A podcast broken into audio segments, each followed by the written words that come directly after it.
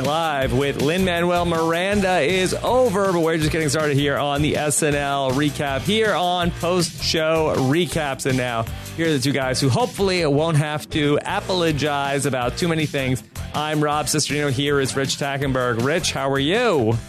I'm good. I'm very good. I'm still exhausted from last night's show. Whew. Good stuff. You're exhausted. Why? I'm why, exhausted. Yeah, why? A lot of energy. It was a, it was a very you know whether things worked or didn't work. It was a very high energy show, and that is my favorite. I mean, obviously, I always want the show to be as funny as possible, and it can't always be. But I love a good high energy show, and I feel like that they uh, they did not disappoint from the cold open through the monologue. Uh, a lot of music, a lot of lot of energy. So uh, you know they really put the live in Saturday Night Live last night, which I'm very happy about. See, I thought you were going to say that you went to some crazy cast party after the show was over, some uh, like uh, middle school uh, uh, after theater wrap party. Yeah, exactly, exactly. All right, so we're going to talk about Lin Manuel Miranda plus James Keast is going to be here with us to talk about 21 pilots and their work this weekend on SNL and much, much more. We're going to take your questions as well here live on post show recaps hashtag PS recaps as we are getting ready to go. And of course, uh, this is now what the second of maybe three live episodes in a row here in SNL season 42. No, unprecedentedly, the second of four live Whoa. episodes. Oh, I didn't say unprecedented, but very rare. And I'm sure switched up. We're going to get Emily Blunt next week, and then we're going to get Tom Hanks in two weeks. Uh, I'm sure this is just like we got to get. We have we have the window on Trump. We need to maximize as much Trump cold opens as we can. So I'm sure this was not the original plan, but they've they've jig- jiggered their schedule, and so uh, second of four. Okay, so we'll have shows then the 15th, the 22nd as well. But interestingly, then Correct. no show the 29th or the 5th, the two weeks leading up to the election. Right, right. They'll take the break there, which makes sense. All right. So, all right, uh, let's let's dive into this. Of course, uh, so much talk all week long about Alec Baldwin and his Donald Trump impression, and then of course SNL really had to go back and probably do some rewriting come Friday afternoon. Rich, I saw on your Facebook that you said, okay, maybe Beck Bennett needs to work on a Billy Bush impression, and uh, SNL did not disappoint in terms of dealing with the latest political scandal. Yeah, weekend update guru Josh Patten uh, tweeted a photo. He said, "Here's a behind-the-scenes look at all of the jokes we wrote Monday through Thursday," and it was a picture of his trash can, and uh, and really appropriate. I mean, again, the, and, and, you know, of course, we're not going to get into politics here because far be it from me to talk politics. But let's say, you know, what a amazing boon for SNL because normally something breaks on Monday or Tuesday. By the time SNL gets a crack at it, Colbert's done it. Uh, Seth Meyers has done it. Jimmy Fallon has done it. Uh, you know, all the Samantha Bee has done it. Maybe even John Oliver. Friday night post taping of all the the late night shows. Most of them actually tape on Thursdays anyway. Uh, it was all theirs. They got to throw everything out. We get to see what obviously was the cold open, which was the vice presidential debate, which we start with little bit weird where they're showing it as a replay so they can justify why they would be cutting into it. Uh, you know, certainly you gotta feel bad for Mikey Day and Melissa Villasenor who, uh, you know, were the open, the, you know, with Beck Bennett, were going to be opening SNL and probably were going to scream live from New York a Saturday night and were probably feeling pretty great about themselves Friday afternoon until this breaks. And then, you know, at least they got a nice nod that they, they, uh, they did have a couple of funny jokes in the beginning and kept that before uh, throwing it over to Trump. Yeah, Rich, what did you think about breaking the fourth wall? Where uh, that uh, I, I'm sorry, I don't have the uh, the new featured players uh, name down. Yeah, yet. Melissa Villasenor. Yeah, With yeah. all due respect to Johnny DeSilvera, I do not have her name down uh, yet, but she did get to break the fourth wall and talk about being the moderator in the sketch. Yes, as as the first uh, as the first Latino uh, female, she's playing an Asian moderator because baby steps, which I thought was a great. I, I, I, like that they're calling this out. You know, just because they've hired a, you know more African Americans doesn't mean diversity is not an issue. I love that they call it out. They probably, especially when there wasn't this Trump piece, they probably thought you know that that they might get flack for not you know they don't have an Asian American. Uh, yeah, I thought the beginning pro, before tossing it, there was a lot of funny in there. I thought there was a lot of cute. It just was like, really, we're talking about this when this amazing thing happened. I think that they kept it in a because it, they had some funny jokes they wanted to play out, but b a little bait and switch, like to keep the audience going. Wait, they are going to talk about this Trump thing, right? And then sure enough, we break into to the bet. Not to mention they probably already had the set built and everything like yes. that. So all right, so yep. uh, then we go into Trump now. The news anchor that Cecily was playing was that a an actual news anchor? Uh, yeah, I'm trying to remember if she was doing Brooke Baldwin. I think hey, she was Brooke doing Baldwin, Brooke Baldwin, okay. who is she's not doing a Brooke Baldwin impression. She's just being her, being Cecily, and uh, and just using that name. But yes, I think she was doing Brooke. Okay, and so then we go right into the Alec Baldwin Trump uh, talking about this this whole thing. All right, so uh, Rich, did you have any standout moments from this? So many. I mean, and I will say this sort of taking the step back. We discussed it a little bit last week, but I want to hit it here again, which is every week uh, last year when there was a Trump cold open, we would always say the real life events are so crazy. How does a comedy show make fun of something that's inherently funny? And last year they struggled with it so much. The last week we got a great uh, debate thing. We got a little bit of a lift just from the fact that Alec Baldwin was new. But here was a case where they just decided to go the lowest common denominator and really go blue, go below the belt, and it worked perfectly. It was great. I thought everything about this. I mean, the the apologize was just a great bit of fun. I love when he talked about that this was 10 years ago. He was just a young childish 59. Mm-hmm. Uh, you know, all that stuff was great, but but nothing was greater than when Brooke doesn't want to say the word and he just grabs the lapel and says it and you know, is going to grab him by the P and but really says it, you know, crazy it's live TV, crazy it says it, but the idea that Trump would just lean into it and talk about, well, I, I'm not just going to grab it and just goes through. I'm going to bop it and touch it and blah, blah, blah, blah. Yes, it's lowbrow. Yes, it's lowest common denominator. Yeah. Loved it. Loved every minute of it. Really great. One of my favorite parts was when Trump was talking about how, uh, but like, what red blooded American doesn't want to look cool in front of Billy Bush? like, right, right.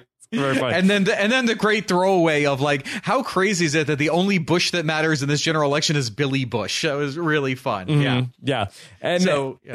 very funny. And then so and then what about the uh, the joke of Trump doesn't realize he's not on microphone? Yeah you know, silly, very, very silly. But they, again, I, you know, to do it, yeah, if you're going to do it, again, how do you top what really happened? You go really blue. So when he's talking about, I wish I was that hurricane tearing through all that hot Miami P, and he doesn't say P. Yeah. Like, it was just like, you, you you're going to go there, go there. And Baldwin, God bless him, as an inveterate a hole himself, is not shying away. He's not pulling punches. He's not worried about his career. He's just taking the shot, and it was really fun to see him uh, re- really take that, and then you know have to apologize again for that. Yeah, it was very fun. I thought that the blocking was really a good job in terms of having him stand up for that to show like that yep. he knows that he's not still on the screen. Even just like the work he was doing with his hands uh, was really incredible. He's so funny with his mouth and what he does with his mouth as the other person in the scene is talking.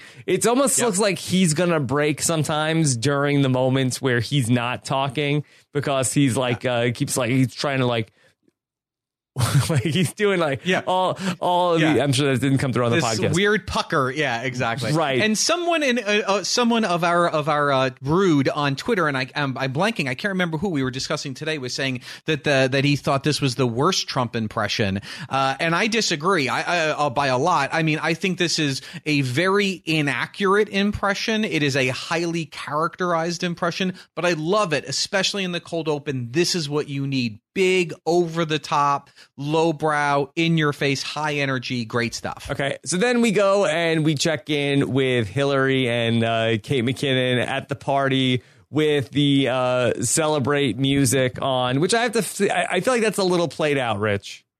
Yeah, this was interesting because I thought this was a one note joke and we knew what the joke was going to be. As soon as they say, we're tossing it to Hill, I already know what the joke is. You don't even have to finish the word. So I was a little like, uh, really? This was such a strong, why not just end it here?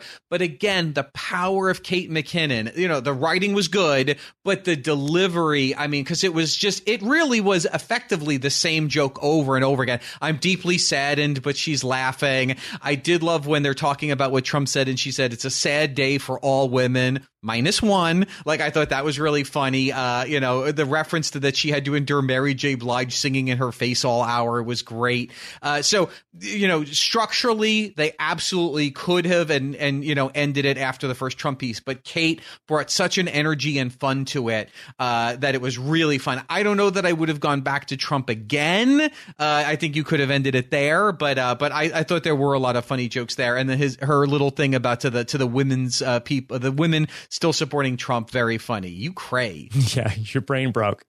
Your brain so, broke. I, I, also like that she's incorporated like the Hillary Clinton shimmy that she did yes. during the first debate, and I think that's a sign we could tell when Kate McKinnon is really having fun with an impression. Sort of like when she would do Ruth Bader Ginsburg on Weekend Update. She also yes. had like some sort of like a yeah. shimmy that that she was doing in between jokes. Uh, goes back to like when Bill Hader used to do James Carville on yes, Weekend Update as well. The, yeah, yeah. Yes, there's like yeah. it's when they're yeah. really like in the zone. It's like they're like the movements are like syncing up to the impression too. It's it's yes. really fun to see.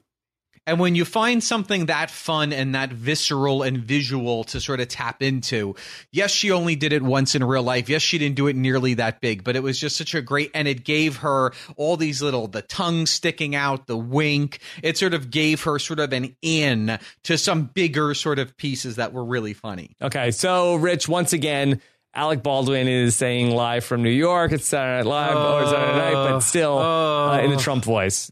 Just give me one side Oh boy. Oh boy. We have all this great energy. Why do you do that to Lin Win Manuel Miranda? Do you not like him? Did, did you did you not like Margot Robbie? Come on, Alec. You're taking all this great energy and you are flushing it down the comedic toilet. It is so crazy. Momentum is a precious gift in comedy and you throw it away. I don't understand why someone doesn't grab him and say, Alec, we love you, but you gotta you gotta tee it up. Or just give it to Kate. You don't have to go back. I know we're not gonna have Alec, you know, you know, for inter- for indefinitely, but give it to Kate. Let Brooke, let let uh, Cecily Strong do it. It was it killed me, killed me. Whose job would that be? Is that the director? Is that Lorne? Is that somebody like one of the captains of the cast? Take Alec Baldwin aside. Well, I think when you're at Alec level, it's Lorne Michaels. You know, you know, I don't see Steve Higgins or someone having the the the gusto. Or maybe it's back channeled. Maybe he asked. Maybe Lorne asked Tina Fey to say something to Alec.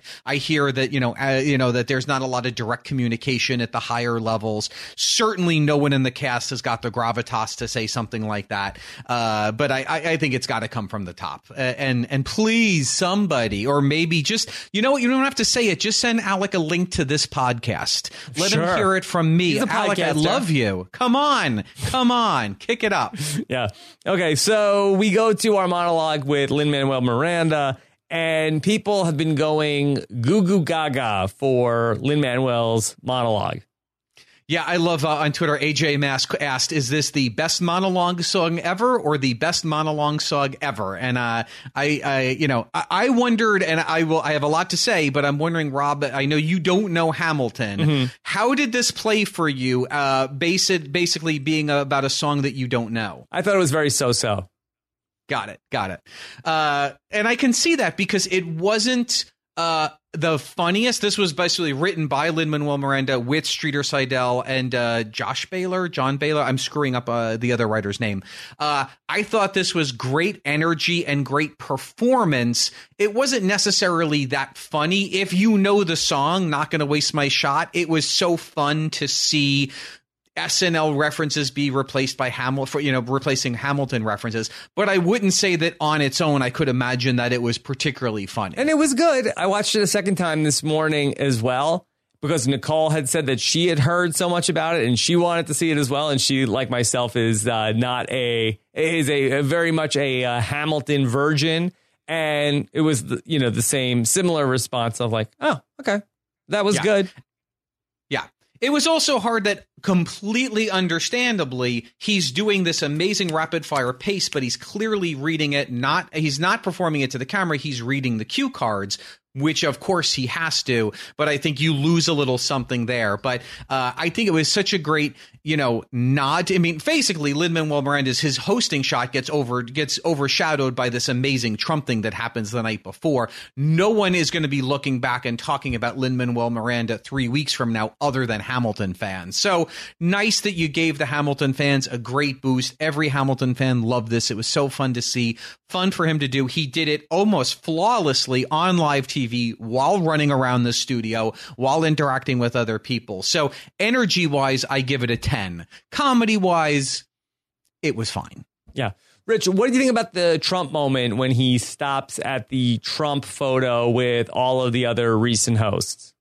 I loved it because I didn't see it coming, and the way that he incorporated it into the rap, and the way that the payoff when he stopped himself was not. I didn't sort of see the horn on it. I didn't know it was. Oh, this is going to be a Trump joke. It was just like ba ba ba ba ba ba boom, hit it, and uh, and it's great. I mean, it you know obviously it was SNL that uh, that invited Donald Trump to be the host, so you've got a little bit of weirdness there. But I thought it was a very fun moment. Uh, you know, at this point, you're clearly preaching to the choir. If I loved SNL and I was a diehard Trump supporter, I might have felt like that was a little bit below the belt and a little personal.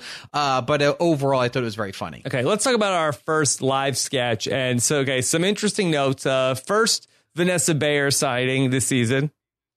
Yes, it was like, oh, good, Vanessa's back. She's she's she hasn't been cast out of the show, and Kyle Mooney, who did not get a ton of screen time last week, uh, also getting some good screen time. Okay, but Rich, I think that a lot of people want to have some questions. Uh, two notes about the show from Scott St. Pierre behind the scenes uh, said uh, thumbs up 21 pilots and WTF with this first sketch coming out of the open. Now, I have to assume, based on nothing, and I'd love if our community, because sometimes some of the gang goes to the dress, can tell us. I would bet a lot of money that it post update, uh, post monologue was the wounded soldier sketch, the with with uh, with the butt plug sketch that that we saw at the end of the night. Big set, lot of production value, lot of major cast members, and the campfire sketch was at twelve fifty because this was the definition of a 1250 sketch and i just think that it played so well at dress that they just said you know what? We're going to screw it and flipped it and and put it here. Uh it was bop it, made and twist it. Yeah. exactly. A little bop it and twist it. They it made no sense whatsoever. It was so bizarre. I will say this Jen, my wife Jen and I, we laughed through the whole thing. It was all performance. It was not writing at all. It was all performance. It was so bizarre. But just the singing of Footloose was so weird and creepy. And uh, so I, I, I know, uh, I know this probably on paper deserves an uh boy, but uh, made me giggle. Absolutely, I was made me convinced we were in a boy territory. I know, I know. It should be. I don't understand me that I thought this was so funny, but boy, I had a lot of fun with it. I thought it was really fun. They sang Footloose. Uh, they were brother and sister, Vanessa Bayer and Kyle Mooney. Then they got into Jack Nicholson and Dame Judi Dench impressions. It made absolutely no sense. There was no payoff. There was no why. There was no uh, th- nothing. It was just weird performance for the sake of performance. I thought Lin Manuel sort of grounded the sketch well for what it was, uh, and just them continuing to up the singing of Footloose in that weird accent, and not even singing but screaming it. Just super fun, Yeah. super fun to me. what about Lin Manuel's turn at the end where he likes them? Uh, you so, kind of saw it coming. Uh, n- nothing great for me. Uh, you kind of saw that's probably where they were going to go. Okay. All right. Anything else on the campfire? Uh, no, great to just see the, the you know who showed up for the cast, and uh, and I will I will say not too long. Also, for a sketch like this, they did keep it kind of short. All right, Rich, let's talk about the Crucible cast party. And I would love to know your take on this one and whether or not it resonated for you. I think the scary part is that the their take on a high school cast party was not that different from my experience with college cast parties. They're actually very similar, maybe less sprite uh, and and more uh, cheap uh, thirty packs of, of Milwaukee's best beer and Strohs. Yes, but uh, in in general, fairly on. Uh, I thought this was fun definitely could have been shorter though. Uh, I, you know, it's hard because as soon as I see the women together, my brain immediately goes to doing it on a twin bed, and we still haven't quite done something that's of the same level as do it on a twin bed. Uh, so this was definitely fun. I liked a lot of the specifics in it. Um, but I, uh, but I don't know that I'll remember this in a couple of weeks. Yeah, I did see on Twitter people that are, you know, from this world have this experience. They all loved it. Uh, but again, I'm not sure how much it played for people who did not have this experience. Yeah, and uh, Aaron in the chat room saying this was a total flashback, uh, you know, you know, for uh, being a theater kid in high school. And I like the the thing if you're not normally watching SNL, you're watching it because Lin Manuel Miranda is hosting. Almost by definition, you did you did theater in high school or college, so you are having this experience. There was one point when Cecily uh, uh, uh had, I'm sorry, Kate McKinnon had like old person uh, uh, makeup still on her face that made me laugh so hard, making making me think of my buddy uh, Chris at our our Barnum cast party. So so this was written by theater geeks, not by comedy writers trying to guess what it must have been like to be a theater geek. Okay, let's get into the next live sketch, which is about the substitute teacher. And, you know, I'm always a little nervous when these sketches start and it's the classroom and we bring in, okay, here's your new teacher. I feel like that the success rate on these is pretty low. So I'm interested to know what you thought about this sketch where Lin Manuel is going to be. Am I supposed to call him Lin or Lin Manuel? You know, let's just call him Lin. I, I generally, I, I, I think he's. I'm trying to remember. Is it hyphenated?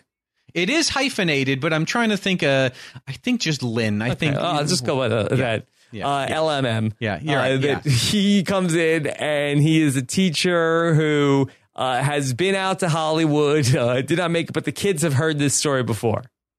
Yeah, I mean, there was. I, I, didn't love this sketch. I liked it, but I didn't love it. Um, but what I did like about it was that sort of meta. It, it, it was exactly what you said. I was like, wait, is this Shaolin or like or in like, oh, this is you know, I think this is the exact same set that we used to see uh, Gilly show up and cause trouble. Like we've seen every version of you know playing out the Lewis and Clark uh, going down the, as mm-hmm. explorers from last season.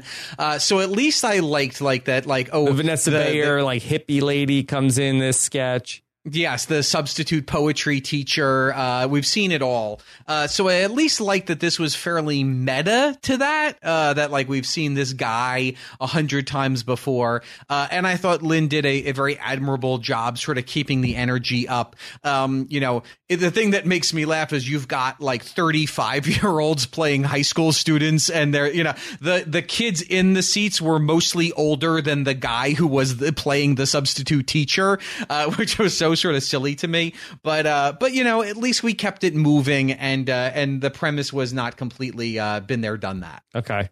Uh, did you like Leslie Jones as the teacher? Uh, you know, gave it good energy about the, you know, about the the con that they which she they smell like hot pockets or something. I thought that was very funny. You know, I think you know this is a case where Leslie Jones's energy, that sort of artificial up over uh, over the top to eleven energy, really works for us. Kind of kicked the sketch off with nice energy, and then uh, ended the sketch when we needed it. We need a little uh, boost, and and I think she sort of brought it. Okay, let's talk about the pre-taped sketch uh, uh, Kelly Kellyanne Conway's day off. Yeah, I think this was funny. I mean, I, you know, I will admit that I'm not enough of a news junkie to say that I've seen enough of Kellyanne Conway on cable news shows defending Trump to have a visceral, oh my God, that's so funny. Uh, but I knew enough to buy into the premise that she's constantly stopping to having to defeat. I liked the build. I thought the structure of this pre tape was nice that, you know, she's showing up with her groceries and then she's in a towel and he's, she's barely trying. I thought this was funny. Probably more fun performance again than necessarily that it was the most writing thing, uh, funny writing thing.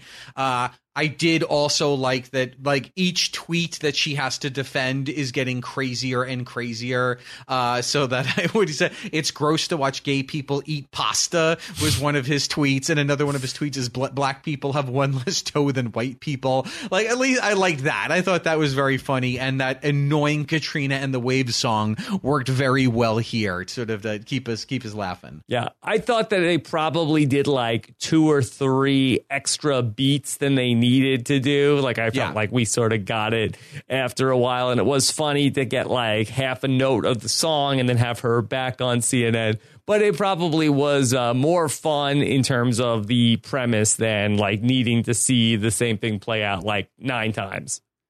Yeah, and this one definitely had to be a pre-tape because you needed that cut, cut, cut to do it live and get those little, you know, oh, we cut to camera three, just half a second. Uh, we we would have been in, in a lot of pain. So I'm glad that they decided to do this as a pre-tape, not as a live sketch cutting back and forth between two uh, two uh, sets. Although, Rich, did you feel like that this lost any juice after the events of late in the week where that, you know, the, the media coverage is just 24 7? Like, it's like uh, almost unimaginable that Kellyanne Conway would even be able to take a day off at the at this point in time. like it's almost like that, that with all of the things that we're talking about from earlier in the episode, it's almost uh, I feel like that this joke is kind of dated that we're talking about Twitter. Yeah, I, I you know, and again, uh, you know, as we said, because I don't know what they're referring to, I haven't seen it viscerally. It was hard for me to lock into this, and I, I agree that at this point, is Kellyanne Conway even going on the shows on Saturday to defend not this tweet, but this, you know, this this tape that came out, which was really interesting. Yeah. Uh, well, that as of today, that they couldn't even uh, get her on any of the Sunday morning shows. They had to have Rudy Giuliani filling in on a bunch of the shows. So Yeah. that's Yeah. uh, that's that's how tough it is for Kellyanne Conway. All right, Yeah. Uh, let's talk about our musical guest this week, and let's bring in the great editor of Exclaim magazine. Here he is, James Keast. James, how are you? I'm well, thanks. How are you? Oh, very good, very good. Happy Canadian Thanksgiving. Thanks very much. Thank Uh, you. Am I supposed to say Canadian Thanksgiving or is that offensive? Is it just Thanksgiving? no, no, we recognize that we're uh, uh, doing this. We're jumping the gun on you guys. That's Uh, it's fine. because we want to get our Christmas shopping started early, so we just like we just bumped Thanksgiving up. We just gotta we gotta get to it. yeah. Well, James, we talked on the show last week about how you were not super thrilled to see 21 Pilots appearing on SNL this week. Our uh, great friend of the show and host of many other post show recaps, Antonio Mazzaro, birthday boy Antonio Mazzaro, said, I would, ra- uh, how many more pilots do 21 pilots need to be listenable? Uh, says, even Sully couldn't save that disaster. I would rather watch 21 TV pilots that NBC passed on. Is Antonio in the wrong? Uh, he is. He is. Uh, I thought this was terrifically entertaining, and I, I know that you usually don't have me on to talk about the comedy sketches, but I thought this was a really hilarious sketch. I thought uh, that this this sort of faux SoCal ska punk band character that they've invented was very funny. Uh, I thought the uh, the fact that they had like a shotgun cocking noise and then the bass player would do the motion on his bass was pretty funny. but then later when the drummer did it with his drumsticks, I was on the floor. That was that killed me that bit. Come on, that I look that I'm gonna have uh, Scott St. Pierre standing by to come in and defend 21 pilots. No, this I'm telling you, I, I watched it three times. I enjoyed it so much. What do you feel like they were legitimately trying to be funny? Uh no, Oh, okay, all right. uh, I I thought the the drummer uh, the drummer kind of reminded me of one of those uh, monkey drummers that you that you wind up. Uh, he was really, but he was like it was two cranks too many. Uh, also, by the way, I think Two Cranks Too Many is a better band name than 21 Pilots if they want to use that. What does it refer J- to? James, 21? I, I think two cranks too many describes what we saw last night, but not for the reason you gave. it may also describe this podcast. yes. All right. so I will say, for, I, I want to hear what James thought of the music because music I thought it was fine, but visually I thought this was a deleted scene from the old Bill and Ted's Excellent Adventure where the where they time travel to 2016 and Studio 8H, and it's it's those two guys performing in a kooky band. It it did sort of seem that way. Uh, I uh, even the fact that they brought like a 14 piece string section, but were still playing to a backing track. Like they they couldn't bring enough. Like I assume you have a, other musicians when you tour. Why didn't you bring them? It was just the whole thing was I found really very funny. okay. and the fact that they were so my my wife was like these guys are so SoCal like the they're right out of the same scene that spawned like Green Day and stuff in the early 90s turns out they're from Ohio so Okay. that just added to the comedy for me Uh, I, anything? I want to. I just want to just just tag in that you know as, as we were saying before the show, my wife hates all the music on SNL. She always wants me to fast forward through, and she thought it was excellent, just fun. I don't think she's going to buy a, a, a you know a, a digital track, but uh, she found it to be very entertaining, non-ironically fun, good music. wow. honestly Heathens is a fine song it's it's totally like I have nothing I've I have no strong feelings about it either way it's it's just it is what it is I don't Okay. hate it Yep. I would not turn it off if it came on So you're saying this is a radio act more so than a watch their video on YouTube act? Yeah, although I'm sure they make great videos. I'm, I'm sure they also do that well as well. But Okay. it just didn't, you know, I, I found ways to connect with it, and they were comedy. That's good. All right. Uh, James, since we have you here, uh, what did you think about uh, the musical performance of Lin Manuel Miranda? Uh, I felt the same. I was with you. Uh, I was like, oh, I bet this is really clever if you've seen Hamilton. Like, I was like, this is good and this is interesting, but there was. There, there was sort of a two layer reaction in the audience. There were like people who were enjoying it and people who had seen Hamilton who were like really Yeah. losing their mind over it. And I was like, oh, this is one of those things that if I s- if I see Hamilton and then see this again, I will there will be another layer of enjoyment for me. By the way, Yes. Scott Scott St. Pierre says behind the scenes that 21 Pilots has great music videos where they ride tricycles, James. Ooh, Okay.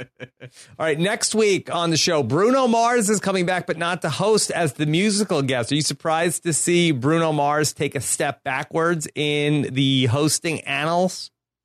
uh, I don't. I maybe he's just really concentrating on the performance because uh, the last time he was there, he he uh, really blew out the studio with. Uh, uh, I think one of the first live showings, uh, live performances in the in North America of Uptown Funk. So Yeah. he has a new record and a new single, and uh, so he'll be debuting that, and uh, it should be great. I'm looking forward to it. Rich, are you surprised when a host takes the step backwards after they've hosted the show? We've seen it with Katy Perry. I mean, it's not you know it, it's not uh, unusual. It, probably, I would guess James would know better than I that uh, it probably has more to do with the schedule. That be, in promoting the album, he couldn't commit a full week, which often is you know becomes a week and a half to only doing one thing. Uh, so so I'm not totally surprised. I think that there's a very good chance we will see him do a cameo in at least one sketch. Musically, I will leave it to James and the experts. I so love Bruno Mars. This new song loses that retro sound uh, a lot and is much more urban uh, or contemporary, I guess I should say, and doesn't have that retro feel, which I'm uh, I'm disappointed in. I, I so I don't know. I'll be interested to see what uh, what I think as uh, someone who's liked Bruno Mars a lot through the years. All right, we'll see how it plays out next week. James, thank you so much. Follow James on Twitter. He's at exclaim editor on Twitter. And happy Thanksgiving, James. Thanks, guys. All right, take care. Hey. All right, Rich, let's talk weekend update. And again, uh, they had a lot of material out of the Access Hollywood leak tape from 2005 to get into on Weekend Update this week. Yeah, this was like a closer look with Colin and Mike. They they took a little page or, or a sort of a, this is the John Oliver our main story tonight, uh, and I loved it. I mean, they just uh, this just felt like just shotgun shells, just every, you know, just shrapnel from all sides. They took every, I mean, I couldn't write down jokes that I liked fast enough that just, they hit them on every single piece that just coming out, you know, first when, when they, you know, when he said it was locker room talk and, and Colin says, which locker room? Penn State? Mm-hmm. Which is like, ooh, like just there's so many fun jokes. I just thought that these guys were having a ball. These jokes were written in 24 hours maximum they turned all these around. And it wasn't oh here's the same joke reworded 18 times. It was like let's come after the billy bush thing. Let's do an entire tic tac thing. Like they just kept coming at it from different ways. Uh, i think this was my favorite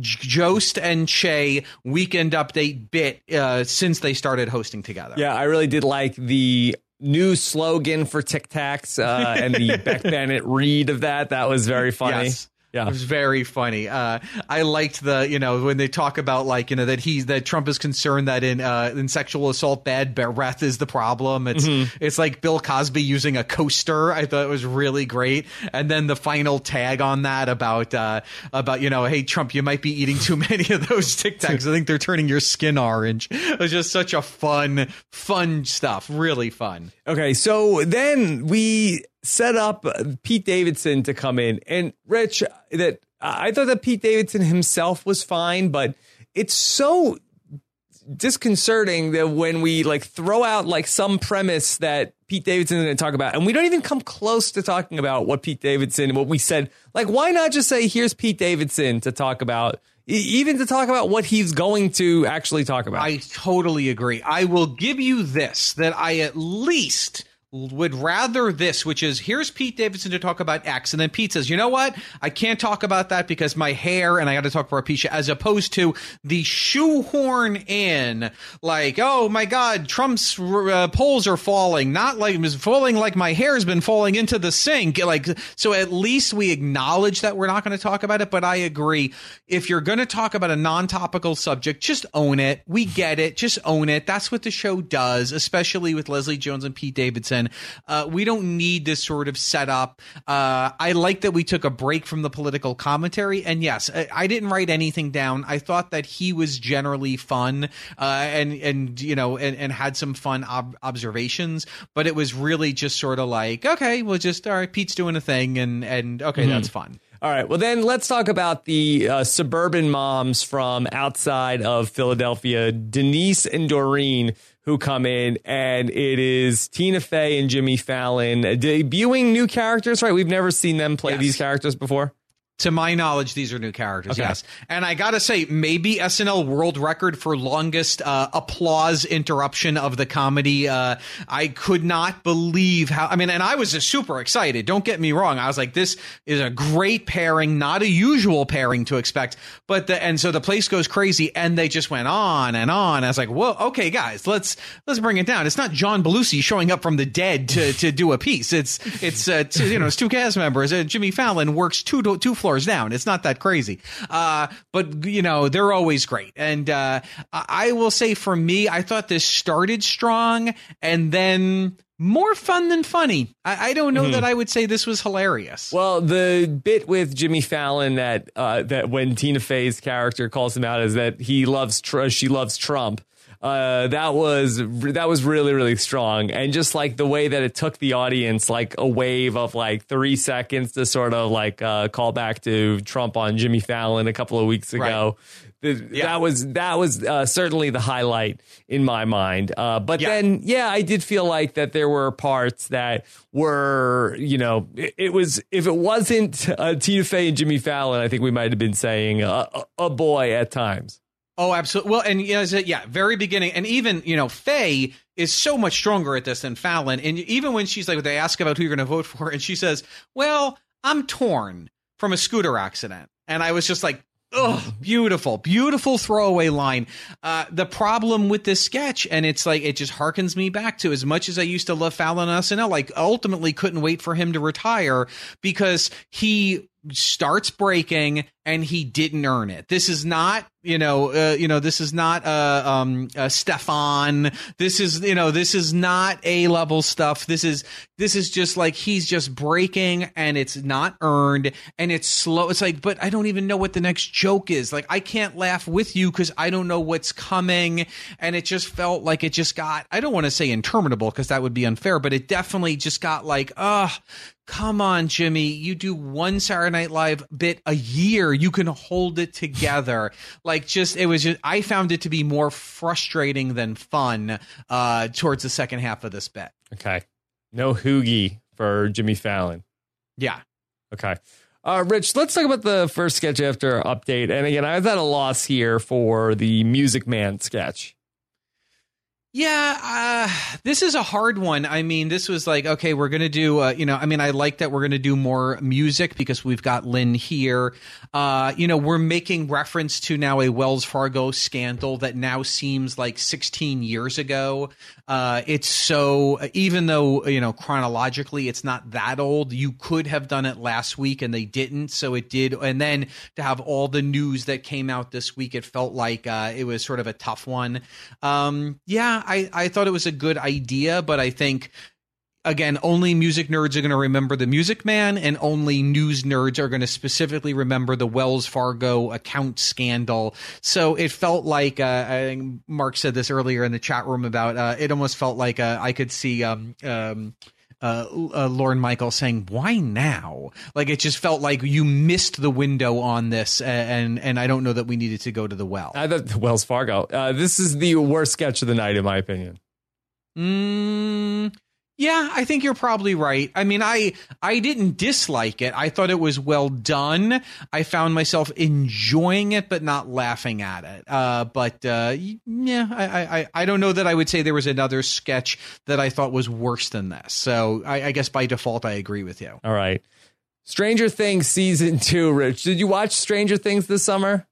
I did not. Did, it was the pre-tape before this. Diego calls his mom. Oh, yeah, I'm sorry. I skipped. I skipped. It. I'm sorry. That's uh, so let's talk about Diego calls his mom, and uh, this was certainly was a wonderfully shot piece, and uh, certainly I, I think it's hard to watch this and not smile, but I don't know how funny this was.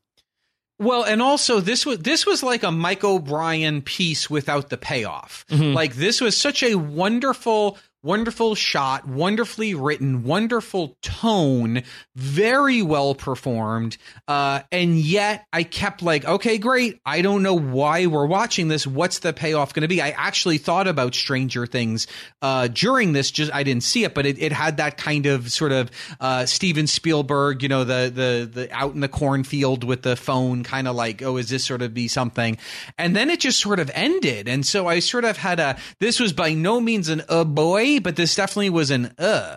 Like, oh, what, what, where did we go with the? What, what was the point of this? So, uh, this was this was a probably a swing and a miss, but uh, but close because I I liked everything up until the end when it didn't pay itself off. Yeah, I don't even know if I'd say it was a miss. It was just sort of like an art film project, and it was interesting, and I wasn't hating it when it was on, but I don't know where we got to. So yeah. Yeah, I guess so. I mean, I'm going to guess that Alex Moffat wrote this since he was the featured player that was featured in it. And as we know, featured players rarely make it into pieces unless they write it themselves. Um, yeah, I, I, mean, again, I didn't dislike it I, at all. I just, by the end, I was, I, I felt empty uh, by the end, sort of not knowing, like, wait, why did I watch this? Uh, even though there was a lot of fun pieces along the way. It's going to look good in somebody's directing reel some point. Yeah. And if this was somebody new, you know, and it's funny, I didn't even see who, uh, I should have seen who directed it. Uh, if this was sort of a new writer director piece, uh, you know, trying to sort of take on the, the, the Mike O'Brien mantle, uh, maybe this was a good first step towards something that, you know, some interesting pieces that could come later. So at a minimum, I would say it certainly bodes well for down the road on SNL, even if for me it was, uh, it, it ultimately left me a little cold. Okay.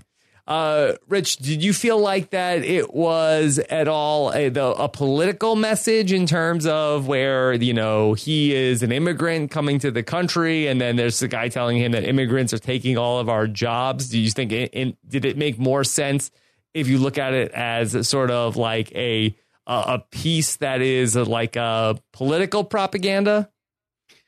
Maybe. I mean, I did. There was a little bit of that, and we know uh, Lin Manuel Miranda is very big on sort of uh, pushing to get the vote out. Uh, you know, uh, because they believe getting more millennials out will help Hillary Clinton over Donald Trump. So he's been very. Uh, he even put that in the monologue, sort of dropped a specific line in about that. Uh, so could be. It could be. I. I, I don't know. I, I, don't have enough info from it to tell, which is in and of itself says something. All right. Well, then let's go into talking about the Stranger Things season two. So, Rich, I'm surprised that you didn't uh, check out uh, Stranger Things. I feel like that would have been up your oh, alley. No, no, no, no, no. I am a huge baby when it comes to anything that might be a startle moment. I don't even mean that is a startle moment. I mean if I'm oh, watching, be too scary. oh, I will jump out of me. I have watched entire episodes of Buffy the Vampire Slayer with my hands over my face. Uh, even watching the night of, there are scenes that I had to watch from the kitchen because my wife is not startled by television. My wife is startled from me getting startled by something on TV that is not startling, so that startles her. It's a, and then my dogs get freaked out by my wife getting startled by me. I'm a huge baby. There was no way I was watching Stranger Things. Uh, Jen watched it, liked it a lot, uh, so I was fun to watch this with her. I could tell this was well done for what it was, but I don't know who Eleven is. I don't know the whole premise that the black kid doesn't have parents. I obviously don't understand that. Uh, I know Jen really enjoyed it. Did you? Uh, did you? I assume you watched Stranger Things. Yeah, I watched some of it. I didn't get to ever finish it. I watched the first couple episodes. Yeah, I think that they just check in with the other kids, and there's like four kids that are sort of friends in the beginning, and then you, uh, Winona Ryder is the mom of one of the kids, and they spend time with the families of, of some of the other kids. But there's one, I guess the the the one kid in the group, and I didn't watch enough episodes to remember his name. Uh, that he uh, they they never check in with who his parents are. So uh, that was very funny, and it's also very funny when the police show up and the, they're more scared of the police officer than the monster. Yeah, uh, you know, and, it's it's it's very funny.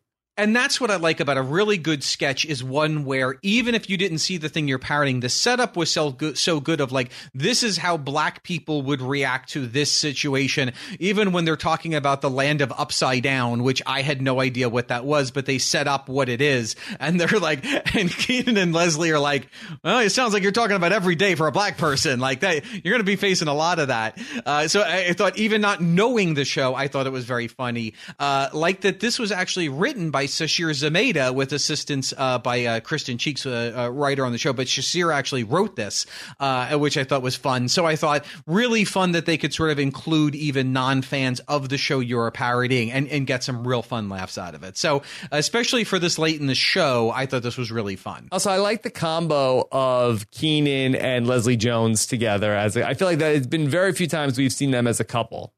Yes, and I thought they did a really nice job. They were really fun together. Okay. Yes. All right. Uh, that well, uh, actually, no, yeah. Notably, uh, when it was the game show of uh, Meet Your Future Wife, uh, I believe that she she was his wife yes. on that. Yes. Uh, Although yeah. it brilliantly did not have any lines in the killer part. The look was better than any of the lines. It was very funny. Yes. okay. So the second week in a row, we have a Melania moment. this one certainly more absurd than last week's Melania moment. Yeah, I actually like this one better than last week. And sure. no disrespect to last week's, I thought this was funny, but I thought the the absurdity of this just waking up and knowing that her replacement had just been born in rural Latvia was a very sort of fun nod. And then her like, I've got to go kill her for her sake, uh, was just such a great like you know bizarro. We're sort of in the bizarro Melania point, which I think is great. It's really it's just really fun. Uh, I did think it was interesting that we this season we have not seen Melania. We have not seen Cecily's Melania with Alec Baldwin's uh, Donald Trump, probably just because we haven't needed to because there have been such big events along the way. But I hope that before the before Alec goes away, we get to see the two of them together. I think that could be really really funny. But okay. this was definitely a win. Really good. yeah. I just that I think that they went to commercial break. Like they come back from commercial break, they have that, and they go to commercial break again. I think it's too much of a tease. Yes, I agree with you. That's it's true, and we're, we're getting to the end of the night. We're ready to start wrapping it up. Okay, uh, and then finally we have the uh, what is this? I guess a World War II uh, film. Yeah. uh, a degree of valor. And I actually really did like this sketch with uh, with with uh, uh, Lin is playing the uh, like ar- army officer, and Pete Davidson is trying to tell him uh, first like to go say goodbye to his girlfriend, and then uh, a bunch of other errands that he needs him to run. Yeah, uh, you know, again, this is another sketch on paper.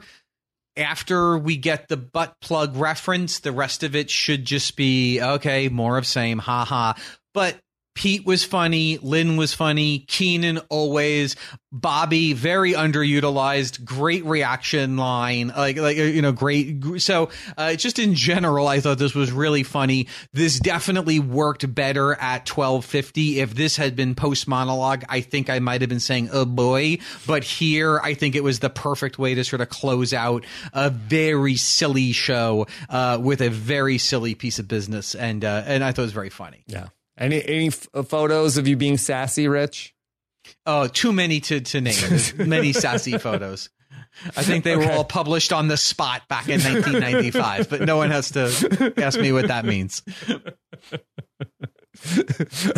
so uh, then uh, the goodbyes. I know people are very much up in arms. No Alec Baldwin again in the goodnight. Come on. Come on. Unbelievable. Unbelievable. Jimmy can stay. Tina can stay. Last week, Larry stayed. What do we have to put a chair for you? Like when, uh, like when, uh, you know, so like a rock star hurt his, you know, hurt his leg and, and, you know, we have to like wheel you out or something. Like, come on, Alec. It is a disrespect to the show. it's a disrespect to the institution of Saturday Night Live that you can't hang out and be there. Uh, very frustrating. Other right. than that, very fun. Lin looked like he had a great time. Uh, obviously, everyone was super excited to have Jimmy and Tina there. She they were sort of the stars of the uh, of that and uh, and and fun good nights in general. All right, just a quick as we are two episodes into season 42 any broad strokes uh, thoughts on season 42 through two episodes yeah, I mean, well, and I will say, quick broad stroke about this. Uh, very interesting to note that other a big news story of the week hillary's uh, emails came out uh, about things that she said uh, during wall street things. Not even addressed once even as an aside in the cold open or in a weekend update which i thought was very interesting that they didn't even throw a anti-democrat joke in the mix in a 90 minute show and i'm not reading into anything other that other than saying that was very odd to me. Mm-hmm. of course trump was going to be the main story but but it was odd that we didn't even touch it. In um, fair, in fairness on that though, uh, didn't if I if I'm correct about this that uh, didn't those leaks also come out on Friday? And we talked about yeah. how th- there was such a scramble to get to all of the Trump stuff on Friday that I don't know if there was also time to scramble to write a bunch of jokes about a the uh, less hot story for a Saturday show. I think that you're right. I'm surprised that they didn't take a couple of minutes. Uh, you know, uh, you know, anytime politics comes up, uh, Lorne is always very clear to say we are not political. We are a comedy show. We make fun of everything equally. I'm surprised someone didn't say, "Come on, guys, it, it, at lunch today, let's come up with one weekend update joke slamming Hillary." It's a fair, it's just, a fair point. Just, just throw one in, just lob one in in the middle. So you know, between the clown posse, uh, whatever that was, like we could do one Hillary joke and move on. So uh, anyway, small point. Uh, but I would say generally strong beginning to season forty two. I'm suddenly sounding so much like Jimmy Pardo in my head because I've been listening to a lot of him lately. Uh, Laraine just, Newman, very, yeah, very uh, very strong start. I thought this was again not everything worked. I thought there were very few absolute clunkers where where I couldn't wait for the sketch to end. Some things really made me laugh. Some things made me sort of go, hmm, okay. Uh, but just, you know, the batting average of the first two episodes, very strong, obviously buoyed by very strong cold opens because of the timeliness and Alec Baldwin. But they have had the goods to sort of carry us through for the most part, uh, whole episodes, which have been great. And sorry, Richard, that you said Jimmy Pardo, and in my head I thought you said oh. Don Pardo. And yeah, uh, it, it, was more it, a nod to myself than together. anyone else. Yeah, I, I yes. just I heard myself saying more. Uh, yeah, yeah. Yeah. All right, let's take it. We have a couple of questions here today. Of course, uh, next week, if you want to get it on the show, hashtag PS Recaps. Even if you send out the tweet before we get to recording the show, we'll get it into the podcast recording. Johnny D. Silvera, he was all pumped up. Say it ain't so. We're not going to get Alec Baldwin's Emotionless live from New York all year, like Darrell Hammond's credits. Did, did, Rich, do you think there's any chance Alec Baldwin will switch gears? I unfortunately think that there's no. I don't think you tell Alec Baldwin what to do, and Alec Baldwin is making a choice, and he's clearly made his choice. And uh, a bummer for us because uh, I, as much as I'm, I, I, wouldn't trade Alec Baldwin right now for anything. Uh, still not. Uh, it just, it's just, it's just rough, and I think we're in for this for a while. Okay. Uh, Anna Morphew says, "Do you think that they had something else planned with Tina Fey and Jimmy Fallon before the new Trump scandal, or?" did they bring them in just for that skit? It seemed like such a waste. Um, I don't get the sense that they that what uh, Tina Fey and Jimmy Fallon were talking about had anything to do with the Trump Access Hollywood thing. Yeah, I, I actually think it was more about the fact that they were saying it's coming down to as little as undecided voters voters in this one territory. I suspect that uh, they they would have done more about what they thought about the the lines that he said. I think Tina Fey, with more time, could have written some really funny jokes that uh, we'll see. That I was sort of surprised by that. Mm-hmm. Yeah. Uh, that might might be a spot where Jimmy Fallon, as you pointed to, uh, might be holding her back. Where we've had Tina Fey come on as, uh, you know, uh, she I believe with Amy Poehler that uh, that her her and Amy yeah. came on to talk about like uh, Hillary as a woman. What is what does that mean? Maybe that might have been uh, a better use of her than these characters that they just came up with. I agree. I definitely agree. Okay. Uh, and one other one, uh, Josh Mabe with Hanks hosting, making it four weeks in a row. Do you think that we'll see a new show each week till the election? Do you think there's any chance that we'll do six straight, right? No, I don't think so. I think that we'll take a week off after Tom Hanks and then, but I don't think they'll take two weeks off. I think they'll come back after one week. I think they're going to burn, burn hard right now uh, and push everybody to do four in a row. And, you know, and by the way, and we'll talk about it next week, but, you know, I'm very interested to see that Hanks show because four in a row, this is going to be a writing staff that is burnt out. And sometimes that can be rough. And sometimes you can get absolutely deliriously hilarious sketches. Um, so we'll see what happens. I'll, I'll, talk more next week about what we could see with Hanks returning. I'm very happy that he's coming back. Uh, not to take away from first timer Emily Blunt hosting the show to obviously to promote uh, Girl on a Train, Woman on a Bus, whatever that is. Uh, should be. Uh, I, I'm, I think she'll be very good as well. Maybe we'll see a uh, her husband uh, show up for a, a cameo next week. All right. Well, we will see next week. We'll be back again next weekend to talk about the Emily Blunt, Bruno Mars episode of SNL and whatever other craziness happens tonight. SNL gets sort of a raw deal with the debate being on a Sunday. Debate uh, probably will be uh, very old news by the time we get uh, to back to SNL this week. I, I, agree. I think this is what I said earlier on. This is by the time we get to see uh, Alec Baldwin taking his pass at it, you know, it will have been picked over to death uh, by everybody else. Although, you know, we did have, uh, you know, last time I think it was on a Monday night, uh, and then you know Saturday Night Live still had a very fun, fresh take. So, so we'll see what happens. Too bad with this election cycle that there's been no news to talk about, and there probably won't be anything left for SNL to get to on Saturday. Yes, as as uh, Colin Jost said, this isn't even the craziest thing Trump has said. This is just the craziest thing he has said to Billy Bush while being mic'd on Access Hollywood. So we got two weeks. A lot can happen. A lot can happen. All right, so fun stuff. Of course, you can follow Rich on Twitter at Rich Tack, and of course, uh, James Keith is on Twitter at Exclaim Editor. Thanks so much to Scott St. Pierre for getting the show up and running, and of course, editing the podcast version of the SNL podcast, which you can get on iTunes. Go to postshowrecaps.com slash SNL iTunes, postshowrecaps.com slash SNL iTunes. We do appreciate your feedback and star ratings there as well. Rich, anything else? No, I think we're good. Let's buckle up. Got a, another couple of weeks to go. All right. All right. Take care, everybody. Have a good one. Bye. Bye bye.